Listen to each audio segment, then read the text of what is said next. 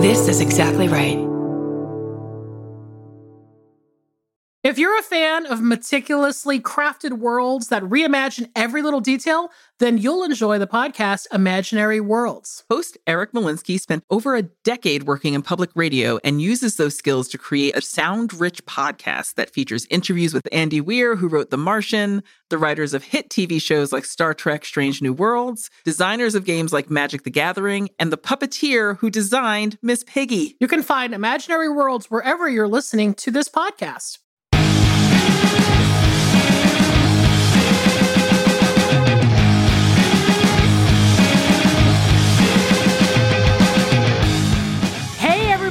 Welcome to a bonus episode of I Saw What You Did. My name is Millie De Chirico. I'm Danielle Henderson. Yeah, so uh, bonus time. You know how we do here on these bonus. Real loosey goosey, ha- letting it all hang out, having a lot of fun, reading your mail. These are our, our topless episodes.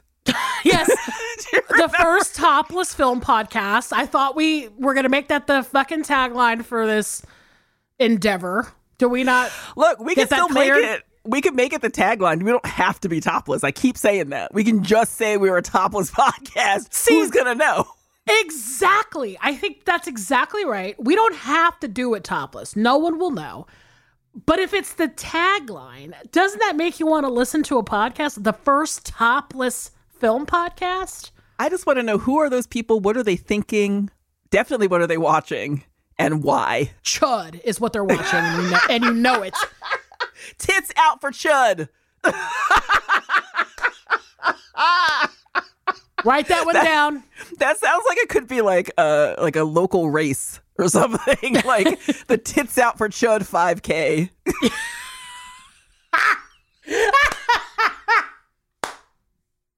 I would fucking run another 5K if it was Oh, called the tits out for chud. Have you ever done a 5K, by the way, just out of curiosity? You know goddamn well I haven't. But what the fuck? I don't know. Look, maybe you had a fucking year where you were like, you know what? Instead of learning Shakespeare, I'm gonna run a 5K, and that'll be it. I- I will bury it. I don't. I don't want to talk about it ever again. I love that you think I have that within me, and I'm telling you, I have I have not worked out on purpose since the last gym class I took as a senior in high school. That was the last time I was like, "Yeah, I'm doing it," and my body absolutely tells that tale, and I'm fine with it. And I don't even know. How, here's the thing with the with the 5K, 3K, 10K. I don't know math, so I don't know how far that is. And 5K sounds like a lot, a lot. Okay. Um, I've done two. Is that fucking insane? I am not a hell! runner, You are you are a jock. You are definitely a jock at heart. Okay, reluctantly a jock. I'll s- uh, that's fine. I'll take it. However, I'm not a runner. And like and I'm and I know it's because of the my body. Like I have long ass arms, short fucking legs. I am built like an orangutan. Nobody knows this because you're not seeing me in person, but that's my body. And like runners are like gazelle people. They've got really long legs and they're fucking like, you know, they're very I I'm just built wrong. I'm built fucking wrong for running. So I've done two 5Ks. And um they were here's how I figured it out cuz I also don't know. I want to say it's 3.2 miles. Am I wrong about that? Is a 5K sounds about right. Maybe Casey so. can pop in and Because confirm that. well, because I know a three K is like a little over a mile or something like that. Okay. All I Right. know is that most people, most healthy people, can run a mile, 3.1 miles. 3.1, I was off. Thank you, Casey. I knew it was some around there. Thank you, Casey. I was the person who figured out that, like, if I walk the mile in high school, it'll take me 10, 12 minutes Right. or something, right? Or like, because if you run like a five minute mile, you're really fucking healthy. If you run a Like you're like mile, a really good runner. Like you're Superman. You're Superman. if you're wearing fucking Pokemon sweatpants and eating Twizzlers with your friends, talking during the mile, then it takes like 12, 14 minutes. I don't know. 10 minutes, Oh, maybe easy. Trust me, I stretched it out for the whole class. Yeah. The So, whole class. I'm like, oh, I could run it, or I could take 40 minutes and just stroll and just read a book. I Exactly. genuinely brought a book with me one time, and my gym teacher was pissed. And I'm like, what? It's homework. And he's like, you're in. I'm like, yeah, but I'm still doing it. I was an an argumentative nerd. And I brought a book with me, and I was like, I'm gonna read and walk. shit, maybe it did take me 45 minutes. All I know is that it took t- to me to do the 5K. And I, listen, I ran a little bit, you know, because I felt press. I felt the Yep. pressure. I think the 5K took me about 50 minutes or, yeah, 50 minutes or so. 45, 50 minutes, like an hour. That is heroic. Do you know how long it takes me to walk three miles on a treadmill? it takes me maybe two full episodes. Actually, lately I've been watching Come Dine with Me, and it takes me like five episodes of Come Dine with Me to walk three miles. So like How long almost are the episodes? they're like 30 to 40 minutes. Okay. And I'm So, walking uh, real slow. Yeah.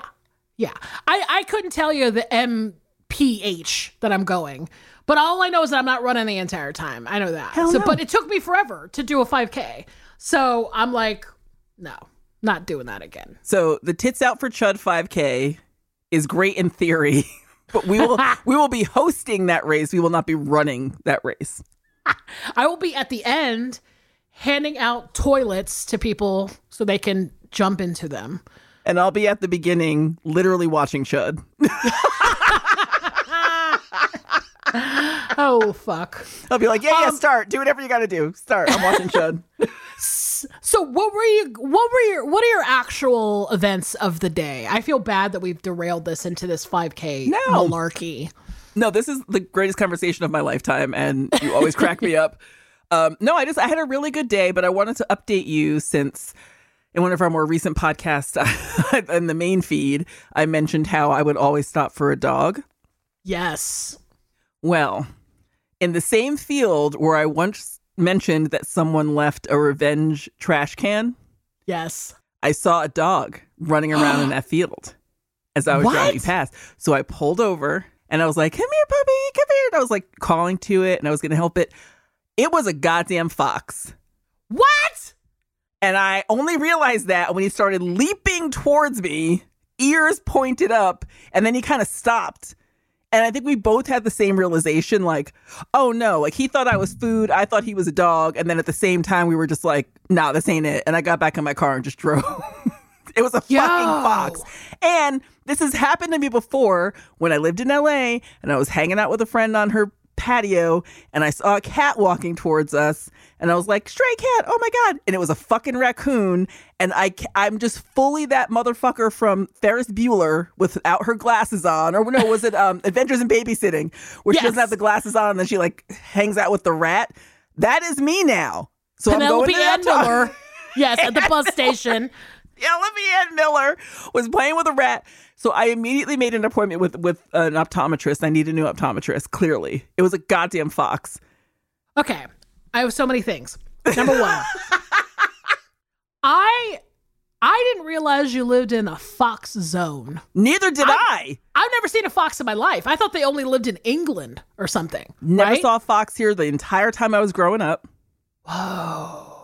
It was. It, it could be some Joe Exotic shit. Maybe someone had a pet fox Yep. Hey, and they gave had babies or something. But I've never seen a fox here. That was why it was not my first thought. Yeah, no, no, no. Look, th- that could be completely true. It could be a, a real fox. I am very bad at knowing where certain animals live, right? Like, I'm mm-hmm. like, where do tiger? I thought, oh, they must have tigers in America. I'm like, nah, man, they only have those in Asia. Not I'm like, naturally. really? Yeah, not naturally. I know. Yeah. And the same. I'm like foxes, England. Yeah. That's how it goes. Well, listen, listen. I have family that live in Florida. I know a, a little thing or two about exotic pets on the loose that become part of an invasive species that just starts like breeding. I know a little bit about that. You're like, that is how we got the turtle dove, which is literally a dove body with a turtle face, and it just tramples and eats everything in its path. Well, no, and, and it, it's so true because that is like a common thing in Florida. Like people have fucking exotic Yeah. reptiles and they're just sort of like, oh yeah, now there's like boa constrictors fucking breeding all over Florida. And you're like, God damn it. It's because some idiot wanted to be cool and hang out at the fucking docks, like showing kids this giant snake. But that's that's that's a true thing. Like I remember I went to um Biscayne National Park last year. You know, I was like, oh, I love the national parks. I want to go down there. It's such a weird, you know, I love going to the ones that like no one knows of. And I'm like, oh, I forgot that's an actual national park. But I went on onto uh, a ferry and went to this uh, key, this like really far off key that's like uh, off the coast. And I saw the biggest fucking iguana like ever just like chilling. And i was like holy fuck that's like a man-eating lizard. What the fuck? And i went to the ranger and i said what the hell is that? And he was like oh that's just it's an invasive uh, iguana. Somebody's pet got loose and now they just live here. You know it was like uh trash iguana fuck it. Like don't be don't be mystified or excited by that. And i was like well that's fucking crazy because it is Also- something like joe exotic's fucking animals got loose Yeah.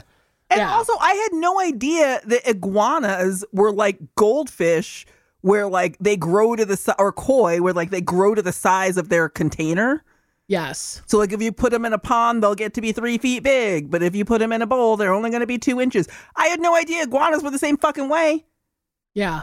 It, this was fucking, this thing was huge and, and terrifying. And I was like, oh my God. And I'm alone. I'm like, I'm a woman that wants to travel alone. And now I'm going to get eaten by the fucking invasive iguana. That's my tale. I would, if if that ever happened, I would at your funeral have the 311 hologram like spinning an iguana on its finger like a basketball. like we'll just add to the hologram. However you die, that's what we're gonna add. Listen, it's going to get dark again. But here, here, here it goes. On the in memoriam episode of this podcast where I've been eaten by an iguana and you have to carry on without me, I fully want you and the members of 311 to do like a full 20, 30 minutes talking about aliens and my casket and their performance at my funeral. Oh, I I want a hologram of me moving into like a space invaders type beam going up into the sky. I want to. I mean, not only will I make that happen, I'll give them the full hour. I'll give them the full episode. Full hour. Whoa. Whoa. and the we are absolutely for the imagery of that episode going to have your bitmoji where you had the alien t-shirt on and the shorts and whenever you would send me that bitmoji where you were breakdancing i'm like there it is there's a 311 fan right there Yo, I purposely upped my body. like, you know how you get to choose your body as a Bitmoji? You're like, am I really this skinny? Am I really this fat? Who the fuck knows? It's such a weird, it's so weird to choose your body type it's so in the weird. Bitmoji. But I was like, yo, I'm upping it all the way to the top because look at this gut hanging out of this of this alien baseball tee and these booty jean booty shorts. I love it. It is the greatest bit. The one that you would send that would always crack me up was the breakdancing one. But then you also sent the guitar one a lot. Yo, if it makes us old that we love Bitmojis and we I can't stop care. sending them to each other, we're old. They make me laugh so hard, and that will be the image for the episode. And I will give them the whole hour, and I'll have them do a tight twenty set, and then we'll change their songs to match the way that you died. Like Millie is the color of my energy, and then whatever the next line is, got eaten by an iguana. Can't you see, or something like that? I will make My it happen. My Stony Millie. That's the way. That's what it's going to be called. Done. So okay, here, here to get it back to this fox because I really did have something to say. So, I imagine I've never seen a fox in real life. I imagine is it? I imagine it only as the Lars von Trier movie, the Chaos Yeah. Reigns fox. It's red. Mhm. Did you have a moment? Did you have that like moment of this fox has special communicative powers or like what happened? No, I thought for a minute that maybe we'd mind melded because we both stopped at the exact same time. Oh shit. Like I stopped calling him and clapping, and he stopped bouncing towards me. bouncing. and I was like- Oh yeah, he was like, "That's what I'm like. This is not a dog," because he was leaping towards me. There oh were Oh my God. so many signs that this was not a dog, and that is why I'm getting my eyes checked. Because I don't know, maybe I have cataracts and I don't know it. I could not tell until he was like a good 15 feet away. But we I did not mean- mind meld. We just kind of like both were like, "Oh no, you're not my my dude." Damn. But I it was would- red. I've got to tell you, I might shit if I saw a fox like that. And I've never seen a fox. I've seen them in England too. They're tiny and they're kind of mangy. Ooh, what do you mean mangy? like they're kind of tiny and they had like like patchy fur. Like it wasn't like like a fantastic Mr. Fox like sleek Okay. look. Like he looked- look. Like Was he wearing like a vintage suit? Like he was wearing a vintage corduroy suit and a headband and uh he was carrying a tennis racket. No, he looked like he just been in a fucking bare knuckle boxing brawl. And he had like a big old patch out of his skin. And I don't know if it's because of like the temperature, the time of year, like maybe he hadn't eaten enough and it was affecting his coat. I didn't stop to ask. I just was like, You are not a dog. And I got in my car. How, dude? How many of these wild animals are you going to almost invite over to I'm- your house? N- now none. Now now I'm stop. Now I'm not stopping. I'll be like, I don't care if I see a German Shepherd carrying a baby in a barrel around its neck, like saving or Saint Bernard. Like I'm saving this baby. I put it in this barrel. I'll be like, good luck with that, sir, and I'm gonna keep on trucking. Animals, I can't do it anymore. I can't. I live too far in the country. I cannot stop anymore for like a stray. It No. never goes the way I plan. It's a deer. It's a fox. It's a fuck. It's gonna have fucking rabies. Like there's always something. All right. The next time, look, I don't want this to ever happen to you again, but if it does and it ends up being a fox and not a dog, all I'm saying is pull out the pull out the camera. I want to see a fox. I'll keep checking that field. That field is cursed. There's always something going on in that one that one field. Yo, not gonna lie, it sounds like where they buried Gage in Pet Sematary.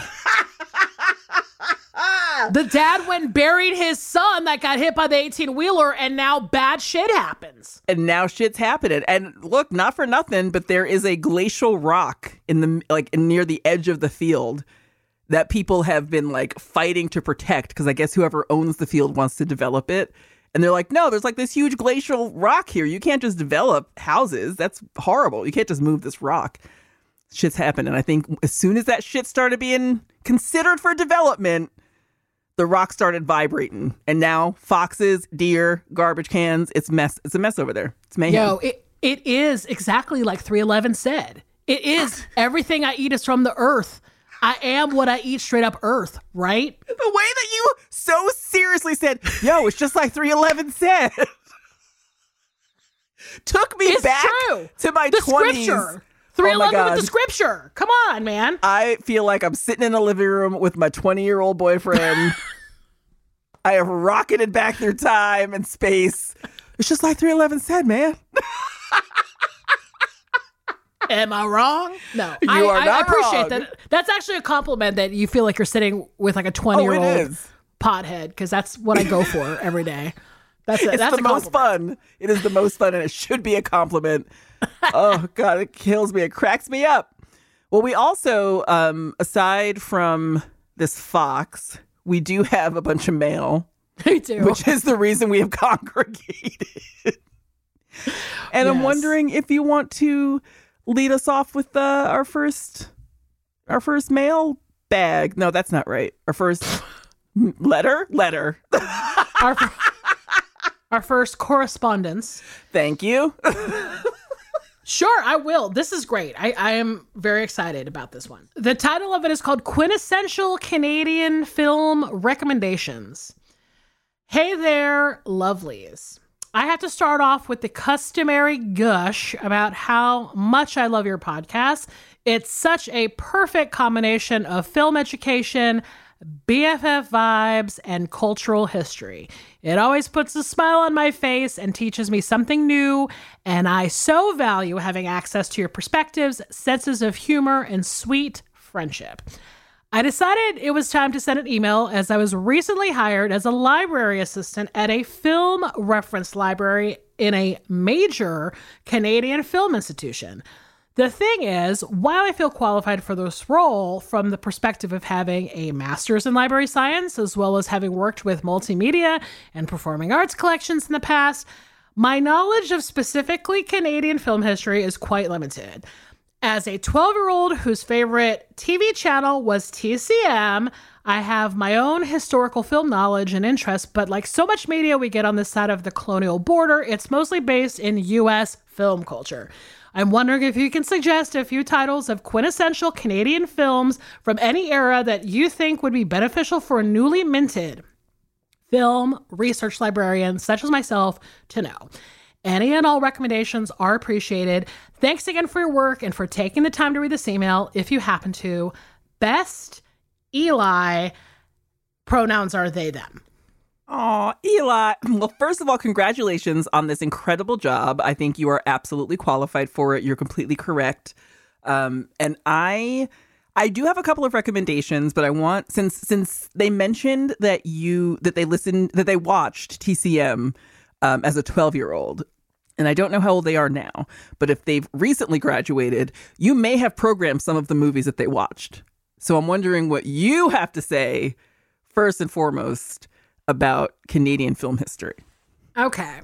Well, I will say this. Number one, you are actually kind of right that the history of Canadian film I, I think in the modern era, especially, and when I say modern, I mean, you know, 20th century and newer, right? right. Uh, the Canadian film business was very much and still is very much intertwined with the American film industry. It just is, mm-hmm. um, as a lot of other countries are. I mean, when it comes down to it, Hollywood is Hollywood, and there's a lot of other countries that are um, involved in that business, even though it's not their country's business, right? Right. And I think too with Canadian film, you know, you have to also remember it was part of the British Commonwealth for many years, and that certainly had mm-hmm. a lot of influence on the movies that were made and how the film business worked. But I will mention a few things that I think are great. One of one of my favorite Canadian films is this movie called Nobody Waved Goodbye. Ooh, and it, it, yes, it came out in 1964. It was directed by Canadian director Don Owen. It's kind of a coming of age movie. It's it kind of reminds me and and um historically the time and place would would also make it very connected to like the British new wave, the kind of kitchen sink films Ooh. that were coming out in Britain. It kind of reminds me of a film like that. It's kind of a coming of age kitchen sink Canadian film. Nice. Um, and I know that you can access it because I believe the I think it's a national film. Like at the because that's the other thing too is that there's um, subsidized film in Canada. Also, Eli works at the library, so Exactly. So if anyone can get it, it. yes, they'll be able to find it pretty easily because it gets it gets mentioned a lot as far as sort of quintessential Canadian films. Um, another filmmaker I would point you towards is this actually a documentarian. His name is Allan King. Uh, he was kind of the like Canadian Frederick Wiseman, if you know who Frederick mm. Wiseman is. Uh, both kind of like cinema verite, um, kind of Maysles Brothers, if you know the Maysles Brothers. Um, there was this documentary. There's this documentary called Warrendale that came out in 1967. It, it, and the reason why I say Frederick Wiseman is that the, the Warrendale is it's a documentary about this controversial center for emotionally disturbed children. Ooh. And it kind of like, you know, takes you through all that. And I think that there's an Allan King box set on Criterion disc. Um, so you might you might be able to find that there, and it might be on the channel too. But that's I would look, seek out Allan King. Um, nice. Um, another another movie, really great film from the '70s called Mon Oncle Antoine. That is a uh, sort of kind of a more of a coming of age movie too about a, a young kid in a mining town in Quebec. It's set at Christmas time. I, I've programmed that a lot at Christmas um, nice. for TCM, so you might have seen that one. But that one is, I, I, I think it's like one of the top 10. I, it gets mentioned a lot in great Canadian film. And then, of course, after all that, you have stuff that we've talked about on the podcast. You have like the tax shelter era Canadian films. So you've got like Black Christmas, Silent Partner, David Cronenberg films, you know, mm-hmm. Prom Night, if you're into genre movies. I think all those are a part of Canadian film history. And then I think towards the 90s and stuff, I think you do have like really great Canadian filmmakers like Atom Egoyan with Sweet Hereafter. I think a lot of people call him Guy Madden, but I but I believe it's pronounced like Guy Maddin, maybe. Leave it to America. We're like, hey, Guy Madden. And he's like, actually, it's Guy Maddin. We're like, no, it's Guy Madden. you know, listen, your results may vary. Say it however you got to say it. If you don't if you don't feel right about doing it the French way, then fine. But um yeah, great great films. I mean like My Winnipeg, I think obviously probably the most Canadian specific. And then Sarah Polley, of course. And then Those then are going to uh, be my Rex. Oh. Yeah, yeah. I, I, will leave you the Sarah Polley picks, but then of course you've got like Denis Villeneuve, who's mm-hmm. out there remaking all kinds of fucking popular IP right now. So there you go. I mean, that's kind of my my quick and easy answer for all that. So I love your I love envisioning Denis Villeneuve just like kicking down a door, being like, "I am here to remake your movie." I, I just saw that he's gonna do the new Cleopatra movie. He's literally doing everything he wants to do. He's like, yes. I am doing it all. He's going to remake some Spike Lee movies. Like, he's just doing it. he's doing Girl Six. Girl Six. I wish. Please. Please bring me that. But yeah, my recommendations were going to be Sarah Polley as well because I think she was a beloved um, uh, Canadian child star on TV, and she has, in my opinion, gone on to have a very rad and mature and thoughtful film career as a filmmaker. Um, and she she has a film called Take This Waltz, which I believe is released in 2011, and it's stunning. It's just like this emotional movie about a re- relationship beginning, relationship ending. But then she released a an autobiographical um, movie, pretty much, which is it's called Stories We Tell, and it's about how her finding out that her father is not her biological father. Very interesting. Yes. Yeah, I think I mean honestly like I I do know a lot of great Canadian film archivists and writers. There's a great blog out there that called canuxploitation.com. Fantastic. Um, if you want to go down the road, the tax shelter road, if you want to learn about like genre movies that were made in Canada, just like deeply weird, awesome, local outsider cinema, like that kind of stuff. If you're interested in all that, I encourage you to check out that website. But yeah, have fun. I mean, honestly, what a dream. I would love to work at a uh, major Canadian film institution.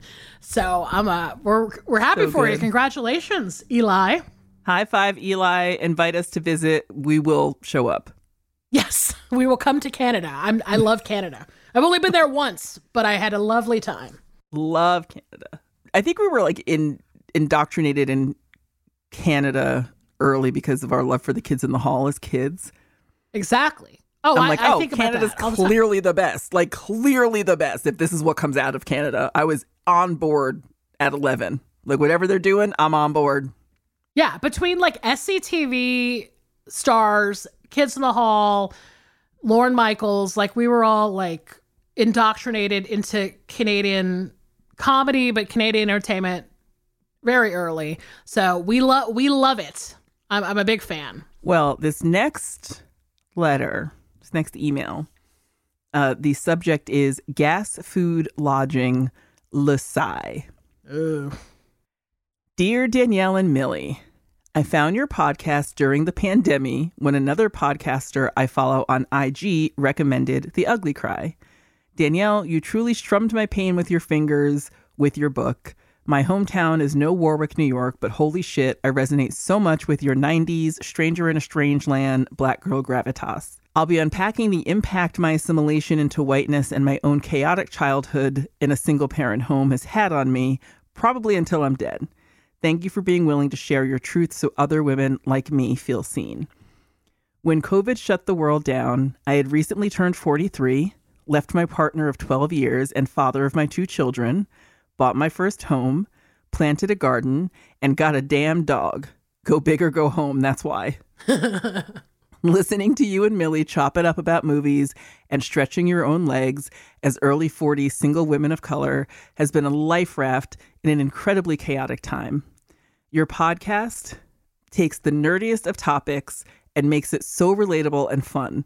Your transcendent love of film, highbrow or low, shines through and has opened me up to movies and genres I'd never considered before. I'm all caught up now on the pod and just finished the most recent Bird Pleaser episode. Hilarious.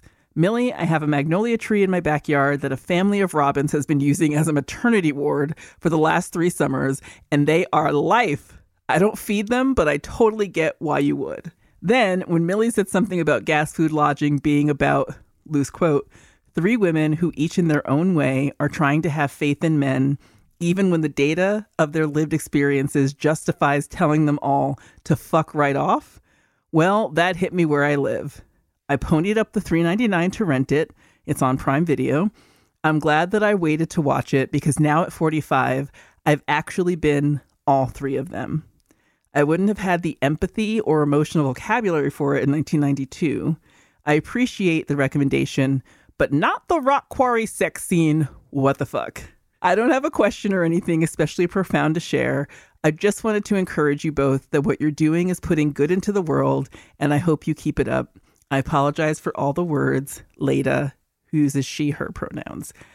Leda, you don't have to apologize for all of your lovely words. Um, you've had a hell of a year, hell the last couple of years, it sounds like. And I'm just so glad that we could be part of bringing you any kind of joy or levity. I was just really hit by your description of gas food lodging and saying that at, at 45, you've been all three of them.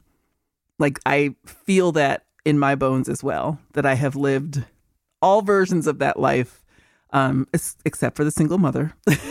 but I was raised by one. And yeah, I just think it's really interesting that you were able to so succinctly sum up and look at your life and the span of your life so far um, and find a movie through us that kind of helped you discuss that. I think it's beautiful. And I'm very proud of you. Yeah, I'm proud of you too. I think I mean, listen, I'm not I never want to pick favorites in terms of people who write to us because I feel like people that write to us I, I, I just think that's very special. Um because yeah. I often don't write to things that I like. I don't know why. I, I just feel like, I don't know. What am I going to do? Just tell people that I like them so much and then that's it? I mean, I don't know. That like maybe I, I'll do it wrong and it'll come off as insincere and then I'll feel like shit about it. Um, or whatever. There goes my neuroses. That just, that was a peek into my brain just then. But when people do write us and, and they say th- things very much like what you've said in this letter, it makes me really happy and it also like makes me happy when people around i think i don't know like our age are writing yeah. too because I, I do feel connected to to women who are kind of at this stage of life that i'm at right now yeah. Um, not and like I said, I don't want to pay, pick favorites. I love hearing from people of all ages. I don't want to be ageist, but it it I think it just really does make me happy when when people around our age connect with the podcast. Do you know yeah. what I mean?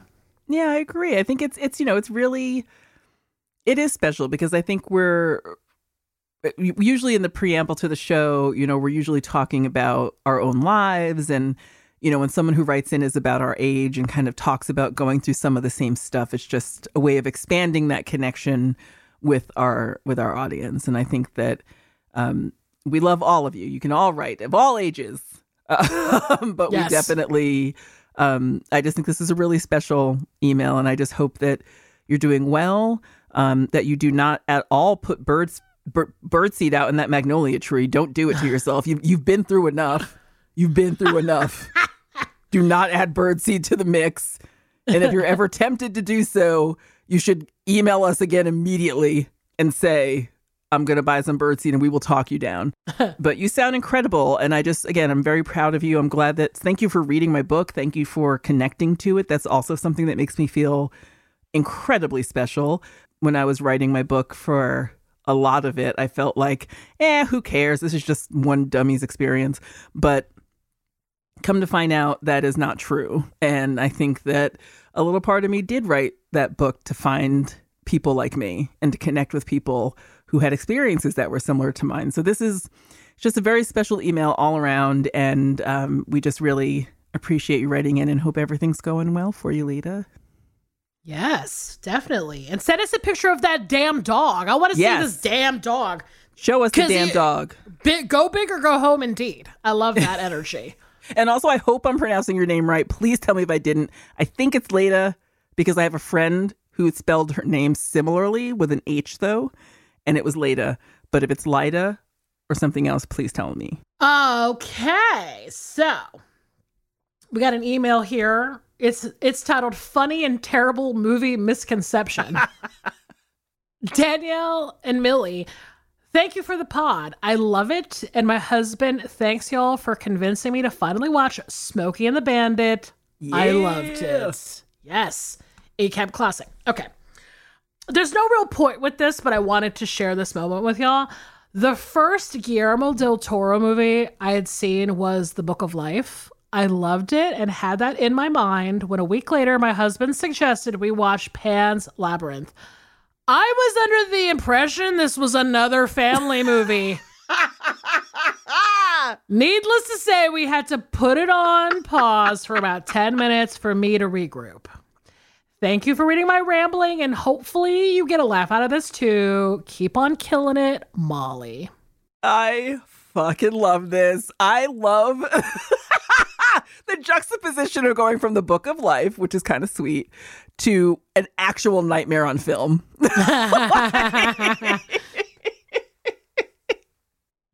I know. I mean, it's like I still like again. I tell this Clockwork Orange story so often, but it's that same thing where you were like, Pan's Labyrinth sounds like, is it Peter Pan? Labyrinth the movie with David Bowie. And was that the David Bowie movie, Labyrinth? Yeah. Yes. I'm getting it confused with Willow, perhaps. I don't know.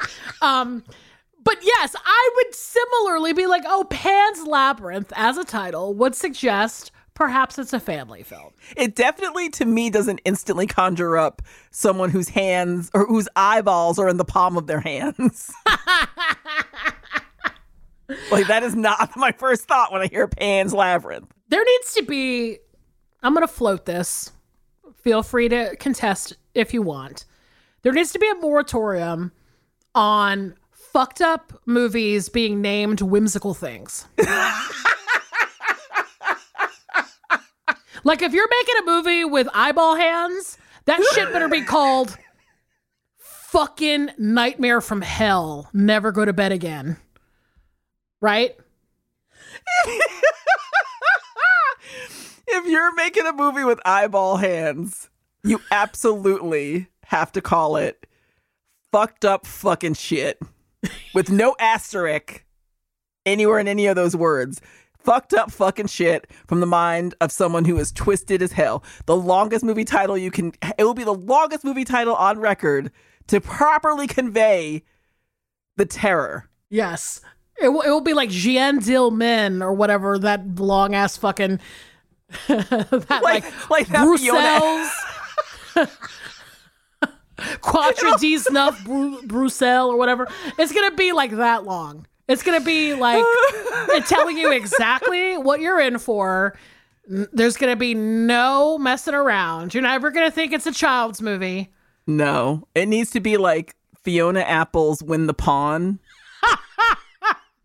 which is like a 90 word album title because it's actually a poem. That's the shit I'm talking about. I need the full description of the movie in there. I need every fucked up thing that happens in the movie in there.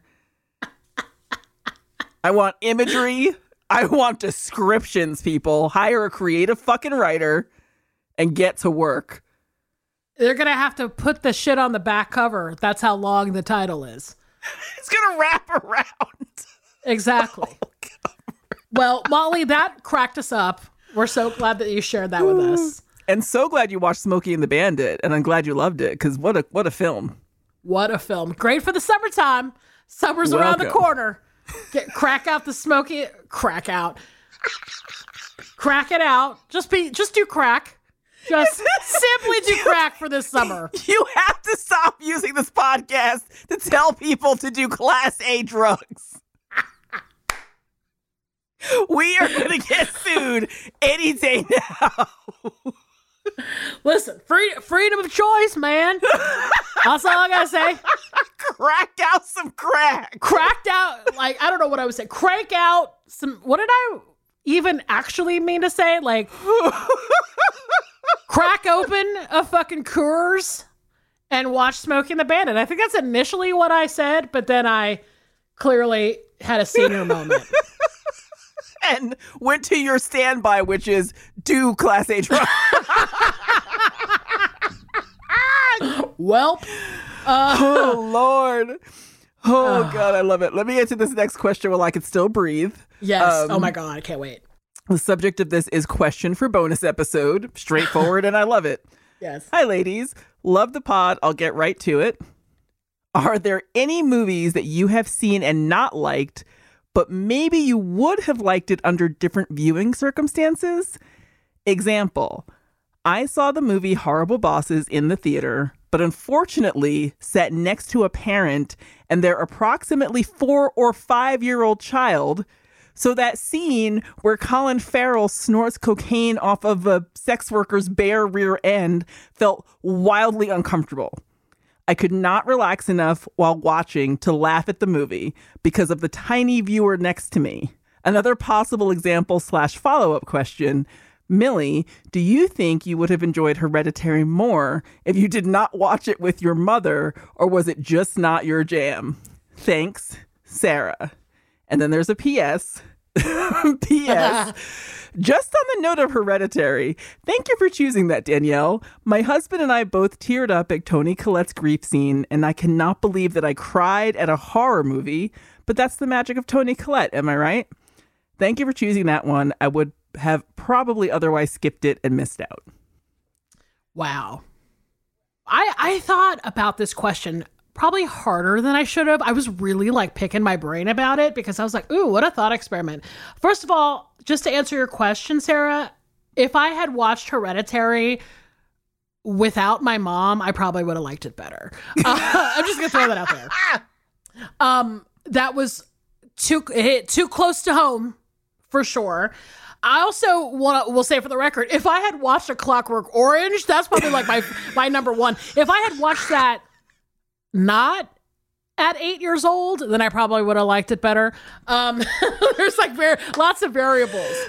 and then I started thinking about it too, like other like inverse things. So like I started thinking, okay, what's a movie that if I saw it in a movie theater, I would have liked it better. The answer to that is probably everything. I probably would have liked a lot of things more if I had seen them in the movie theater. But then I was like, what about what's a movie that if I had seen it in a theater, I probably would have hated it? Ooh, you hmm? really went deep on this question. Yes. And the answer to that is Star Wars. I think if I had seen Star Wars in a movie theater, I would have been like, I hate this fucking movie. Who are these people? I saw it at home with like two of my friends, and it wasn't that long ago. Okay, just full disclosure. and it was great. I was like, oh, this is a great movie. Now I see what all the fuss is about. Okay, this is a bomb being dropped. I didn't know that you have watched Star Wars. You have Yes. cracked the code. You cracked Uh, the case. Yes, I have not watched Titanic, but I have seen Star Wars in the past 10 years, eight years, seven years. Yes. Rad. um, and it was. Are we talking like original Empire Strikes Back, Star Wars, Return of the Jedi, that era, or the Yes. more so recent? the fir- the first one that's actually the fourth one, whatever that Yes. thing is. but you know the first one is the fourth one. This is awesome. Yeah, and because I asked a lot of questions to my friends Good. after the screening at my home. It was very very comfortable. Good system. I, so I was like, "Oh, cool! Like I like this movie." But then I started thinking, if I would have seen it in a movie theater with like all the nerds saying all the fucking lines, I'd have been like, "Fuck this." And then here's the other thing: the inverse of that. If there's a if if there was a movie that I if I had seen it alone, I would have hated it. And that and the answer is The Room because honestly, like, how, who the fuck is watching The Room alone? That On- would just only be people to- who are no people who are about to be committed. That's it. So I feel like we covered the spread. At least I did. I really went hard on this question. you went so hard. I feel like I fell down on the job, but like, damn. No, no, no. That's just my stupid brain because I was like, "Ooh, this is good." But what? What about this? What about that? So I, I don't know. I, I did too much homework, um, and for that I apologize. But No, I love it. I love the layers. Yes, but I, but I really truly think that like for me, uh, you know, I will always advocate seeing something in a movie theater because I just feel like that's the best experience and you get the best sound and you know, but you can't you can't plan an ice cruncher No, or like a bad boyfriend or anything like that. So, No. you know. and that's why I like to go to the movies alone now. I see what I want to see. I have the experience I want to have. And if anyone's upsetting me, I could just yell at them and wild out. No, I can't do that. I actually can't do that. You know what I've been realizing more and more that now that I live here back in my small town, people know and recognize me and don't tell me. yeah. So I went to vote and was talking to vote for our mayor, village village vote. yes. And um, not only did I find out that I wasn't allowed to vote because I don't live in the village, I live in the town, and I mm. didn't know that that was separate. But so I was talking to the, you know, the pe- person who's volunteering at the voter registration counter, and I was so excited because I had seen my middle school librarian in line. Mrs. Aw. Johnson, and we talked, and I was like, Mrs. Johnson, I felt like I was seeing like a, a, a celebrity. So when I got to the front, and she's like, You can't vote. And I'm like, That's cool. I got to see my middle school librarian. I feel like I've seen a rock star. She's the probably the reason I'm a writer. And then the other volunteer next to her said, "Oh, I've read your book." And I was like, "Thank you." But how weird. How weird, right? and that was not the first time I've had an interaction like that even recently. So, I can't be out here wilding out. I can't yell at people on the road. I can't honk at people in my car. I can't be flipping birds because people recognize me and do not tell me, and that's creepy. listen, you know what kind of world we're living in now. There's probably like an In Touch magazine of your town, not the village, but the town. And there's there's probably pictures of you running up on a fox that you thought was a dog, and the caption will be like, "Stars." They also need better prescription glasses because they confuse animals for other animals. Oh god. Oh my god, I'm like crying laughing. It's true. I bet. Yeah. I guarantee somebody's like, look at this dummy. She thinks she's going all incognito. She's six foot tall and wears a fucking head wrap everywhere she goes. We know who she is. And, I, and it's like I just told you, it's like that thing where, you know, I'm, listen, I, I know I'm a Gen Xer. I am too cool for a lot of things. I'm going to be completely fucking honest with you. And that includes liking people's shit. Like, I'm, I don't want to be a nerd. I don't want to be like, I love you. I stand. We stand you, queen. No, bitch. I'm oh, sitting there waiting for the right moment to be cool as hell to tell you like I read your book and I loved it. Like I'm not running up to you being like, "Bitch, where you been?" Like blah blah blah oh, blah. So I understand. I'm that person too. And it feels a little stocky in in the modern era, but also you got to remember some people are just playing it cool. this is actually that makes me feel much better. You're right. This was a cool ass poll worker, not someone who's being intentionally weird. Yes. Just playing it cool. Yeah. I mean, let's think of it that way because there are times where, you know, it will be like, I loved your book. And then they follow you home. And then you feel a little tickle on the small of your back while you're sleeping. It's like, Oh my it's me, God. motherfucker. I am never getting pole. to sleep. I am never getting to sleep tonight. Thank you for that. A tickle on your back, bitch. You are twisted. Oh my god, I'm never going to sleep again. I swear to God, we have one more email before this train just explodes. Like this this bullet train explodes. I think we're gonna we're going out with a bang on this one. I gotta tell you. I think so. So this one, this is an email from Mike. The title is "Gainfully Employed Vampires." Oh, we got so many emails about vampires. Oh my God. work. Okay. Mike writes, seriously, WTF did you stumble upon? I have questions. After a quick trip down the rabbit hole, I have come up with a list of two. Two vampires that I know of that are gainfully employed. Where do they get their money? How do they pay for gas? Especially now. They must need cash. Anyway, here's what I came up with. Max from the Lost Boys, who owns and operates a video store. How could we forget that one? I mean, we're stupid. We talked about that fucking movie. Dracula from Hotel Transylvania, who owns and operates a hotel. Love the pod, Mike. I love this email so much. I might get it tattooed on me. Like it is so funny and so passionate and so accurate. Thank you, Mike. You're absolutely correct. We got a lot of emails about employed vampires, but a lot of them were employed on TV. I got to say. Yes.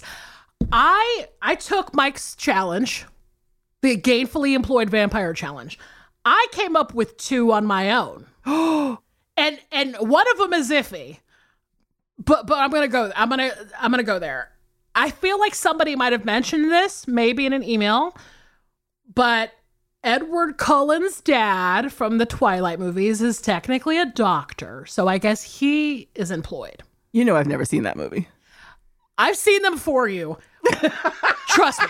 And I didn't I've even know he had a dad. all of them for you, unfortunately. Did not even know he had a dad. I thought he just breezed into town and was just like some lonely kid, but no, he's got a doctor dad. So we're saying Edward Cullen is a privileged white vampire and nobody's talking about it that way? Okay, fine. Yes, bitch. And not even just a white vampire, but a twi- a sparkly one at that. Extra I mean, white. how is this not the narrative of this movie? Please. Right. So I thought of Edward Cullen's dad from the Twilight movies. And then this is the iffy one. There was a movie called Vampire Hookers that was directed by the legendary Filipino wild man Cirio H. Santiago. It was filmed in the Philippines in the 1970s. It stars John Carradine, the patriarch of the Carradine dynasty of actors. And if you want if you want to get technical, the vampires are sex workers. Yeah. Hence, hence work. the name of the film. Sex work is work. Yes. So that's all I could come up with is those extra two. Listen, you did more than me because I read this email and laughed so hard I forgot to answer the question. So I, I truly did. I was like, I mean, after you, after you, t- we talked about it on that episode. I was like, what are, yeah, what are some other movies? And I was going, I was like, Transylvania Six Five Thousand, Right. Vampire in Brooklyn. I was like, what are all these vampire movies? Do any of these motherfuckers have jobs? I didn't I did not even realize when I made that statement that I was opening up this can of worms. It just came to me. Gainfully employed vampires, where are they? Exactly. And it's it is true. I mean, Mike poses that thought of where do they where do they get their money? Like they all seem rich too, right? They're like they got the fucking goblets and the fucking the flatware, the really like pricey silver flatware and Oh, the completely. Not only that, but even if let's say they they vamp someone for their property, so they like teeth sunk in, I'm gonna eat you. Now I own your castle.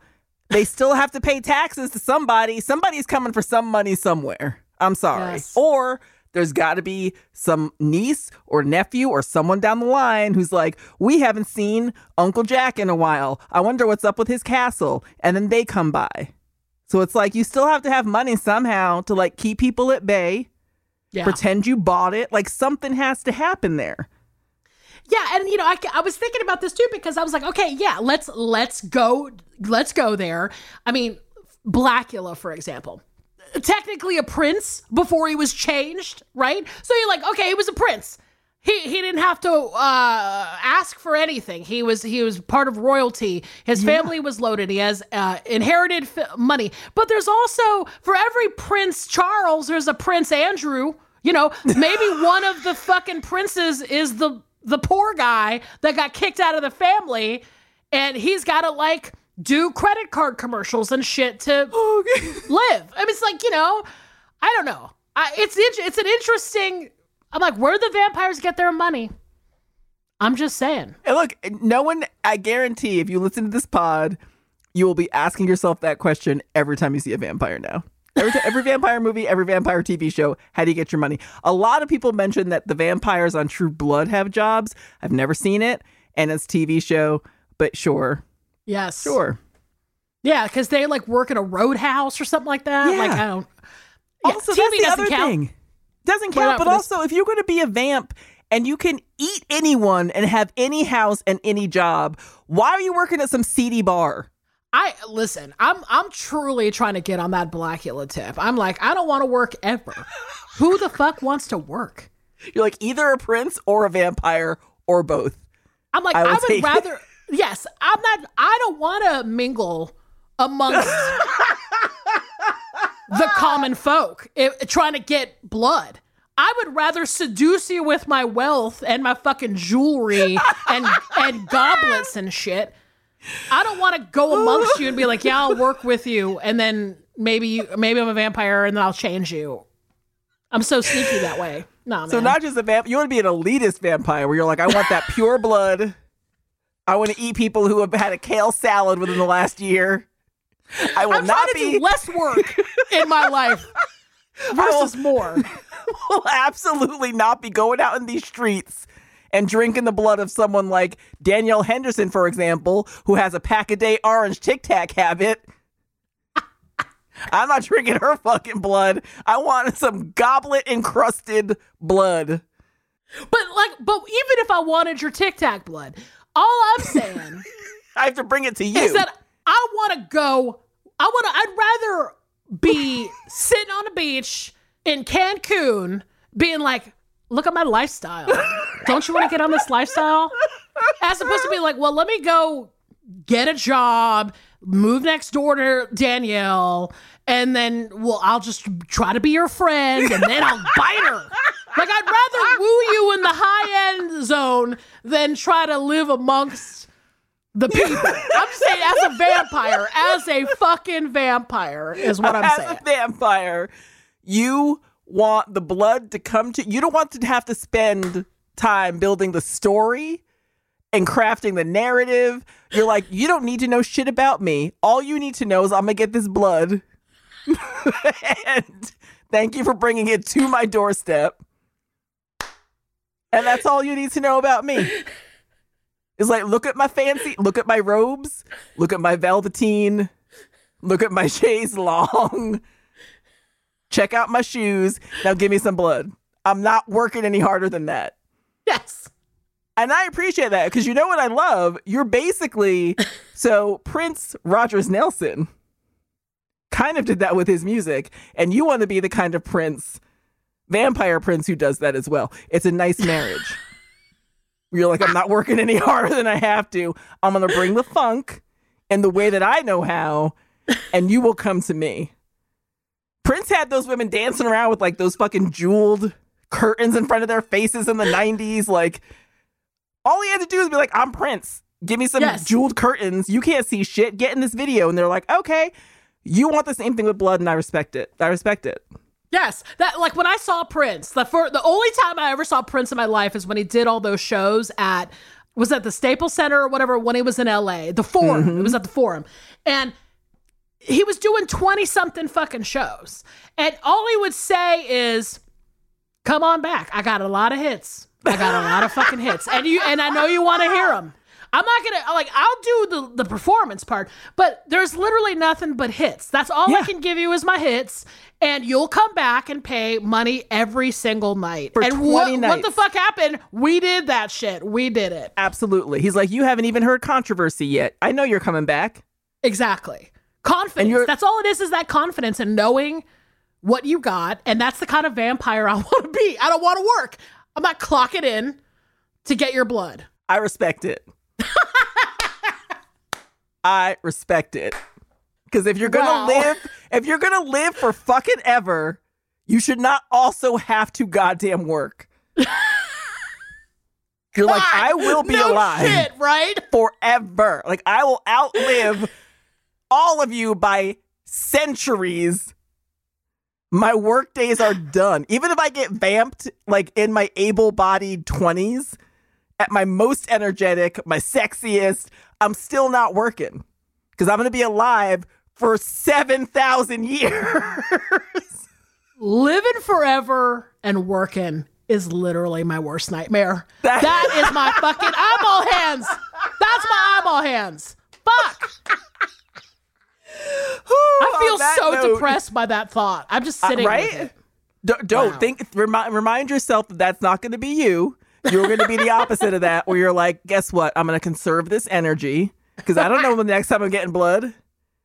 I'm going to be the vampire that doesn't work. I will conserve my energy, and I will be suave, and you will bring me your kale infused blood, and that is all I I need because I'm going to live forever. High end vampirism. High high end. high end. You can't work and live forever. I'm sorry. Those two things do not compute in my head. Also, can we call this episode Tic Tac Blood? I was gonna name this episode literally everything you just said for the past 10 minutes. That's what I was gonna name this episode. We've got our our Fiona Apple 90 word title. Holy shit. Look, Ugh. I mean, I hate to say that this is not going to be a main feed episode. This, this bonus episode was so intense. We, we covered a lot of ground. We felt a lot of passionate things. And if you're listening right now, I'm just saying, you know, this is the kind of shit we're doing right now on these bonus episodes. So thank you so much for for being a subscriber because we we are having a blast. Truly. And thank you for writing to us. Thank you for all of all of the people that wrote in today. Thank you, Eli. Thank you, Leda. Thank you, Molly, Sarah, and Mike. And hey, if you're out there and you're listening and you want to email us, we are at I saw what you did pod at gmail.com. You know you can find us on our social media accounts. We are at I Saw Pod on Instagram and Twitter. And hey, we got merch. I saw what you did merch in the exactly right shop at exactlyrightmedia.com. And you can listen, follow, and leave us a review on Amazon Music, Apple Podcast, or wherever you get your podcast. And don't forget that you can listen to new episodes one week early on Amazon Music or early and ad free, plus all of our bonus episodes by subscribing to Wondery Plus in the Wondery app. Man, oh man. Well, Danielle, listen, it was a pleasure as always to crack up, to do my claps, my laugh claps. I love it so much. You, my stomach hurts. You've had me rolling. You're my favorite person. I absolutely love laughing with you and just talking movies. And you put so much effort into this this bonus. I promise I will do my homework next time. I was going to say, it's never going to happen again. this is the last time. I don't know what happened. I must have, I must have done a B12 shot or something this week. I don't know what happened. This was the final exam, and from now on, it's just summer vacation. See you guys next time. Bye.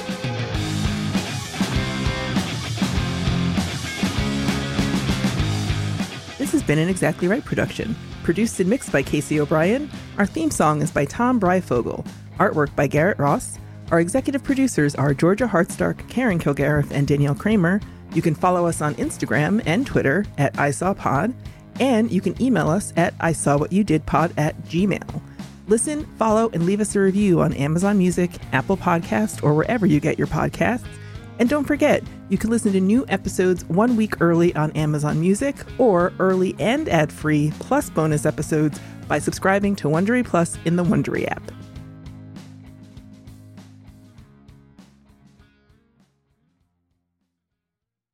Follow I Saw What You Did on Apple Podcasts, Spotify, or wherever you like to listen so you don't miss an episode. And if you like what you hear, rate and review the show. And visit exactlyrightstore.com to purchase I Saw What You Did merch.